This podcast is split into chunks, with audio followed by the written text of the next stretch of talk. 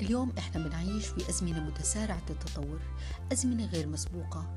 خلونا نرجع للاختراعات يلي غيرت حياتنا وأثرت على نمط تفكيرنا كمثل اختراع السيارات والمطبعة والتلفزيون والكهرباء وغيرها العديد من الاختراعات. كانت محطات أساسية في تطور البشر وقدمت خدمات. لكن اليوم اختلفت حياتنا بشكل كبير تحديدا مع مطلع القرن العشرين لاعتمادنا على شبكة الإنترنت في جميع المجالات وظهور الأجهزة الرقمية الذكية السهلة الاستخدام ويلي عليها تطبيقات وخدمات متنوعة. صحيح إنها سهلت حياتنا وإلها إيجابيات كثيرة لكن لو نظرنا لحياتنا الاجتماعية في الأسرة الواحدة بنلاحظ إنه هناك في عزلة وتباعد. يلي زاد الوضع سوء هو جائحة كورونا والحظر الذي أجبرنا على التباعد. وحياتنا باتت أكثر ارتباط بالأجهزة الرقمية.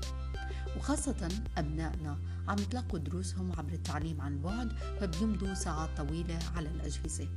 لذلك حبينا في البودكاست الأول أنه نحكي عن الأمان عبر الإنترنت من خلال تطبيق المواطنة الرقمية. معكم سهير الخواجة وزميلتي إسراء اللولو في بودكاست بصمة. على الرغم من أنه الموضوع ما زال في بدايته إلا أنه هناك العديد من الأبحاث الجارية حول تأثير الأجهزة الذكية على أدمغة الإنسان بل تأثيرها على حياتنا الاجتماعية. فجميع الدول المتقدمة والنامية بتحاول إنها تنشر الوعي عن تأثير الأجهزة الذكية وما هي إيجابياتها وسلبياتها وخاصة على المراهقين لأنهم أكثر فئة بيمضوا ساعات طويلة على الأجهزة الذكية. وحتى نجعل الفضاء السيبراني أكثر أمانا للجميع ظهر ما يسمى بالمواطنة الرقمية.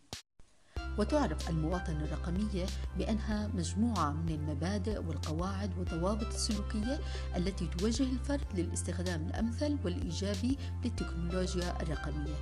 والمواطن الرقمي هو الذي يمتلك المهارات والمعرفة التقنية وبيستخدم التكنولوجيا الرقمية بشكل منظم وفعال مع الوعي والحكمة يعني بيعرف الصواب من الخطأ.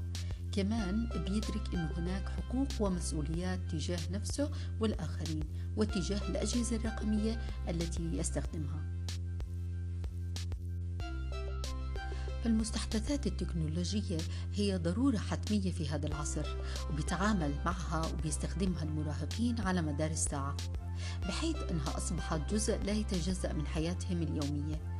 فتتنوع الأجهزة الرقمية من حواسيب مكتبية ومحمولة إلى أجهزة الهواتف الذكية الحديثة والشاشات الكبيرة والشاشات الثلاثية الأبعاد بالإضافة للساعات الرقمية. وما عليها من تطبيقات كتطبيق مواقع التواصل الاجتماعي وبرامج المحادثة الفورية ومواقع الإنترنت والألعاب الإلكترونية وغيرها من التطبيقات العديدة.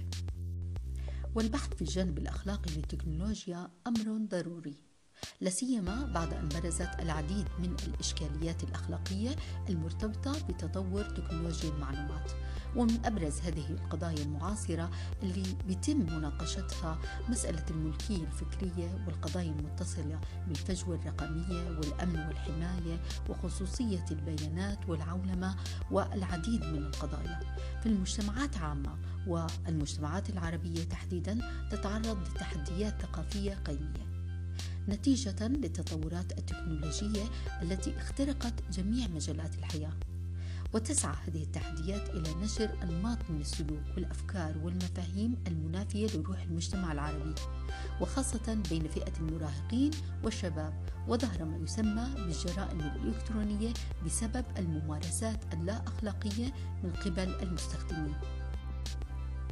فالتكنولوجيا الرقمية غزت مجتمعات المراهقين من الطلبة وحياتهم اليومية بشكل ملحوظ فأصبح ضروري جدا ضبط سلوكهم أثناء استخدامها والتعامل معها ومع المستخدمين الآخرين بحذر وذوق. كما أنه ضروري أنه يعي المراهق أن التكنولوجيا لها عظيم الإيجابيات ولكن لها مجالات سوء متاحة أيضاً. فضروري جدا إنها تكون المواطنة الرقمية جزء أساسي من مناهجنا الدراسية خاصة بعد ظهور أنواع من التعليم الإلكتروني في المدارس كمثل التعليم عن بعد والتعليم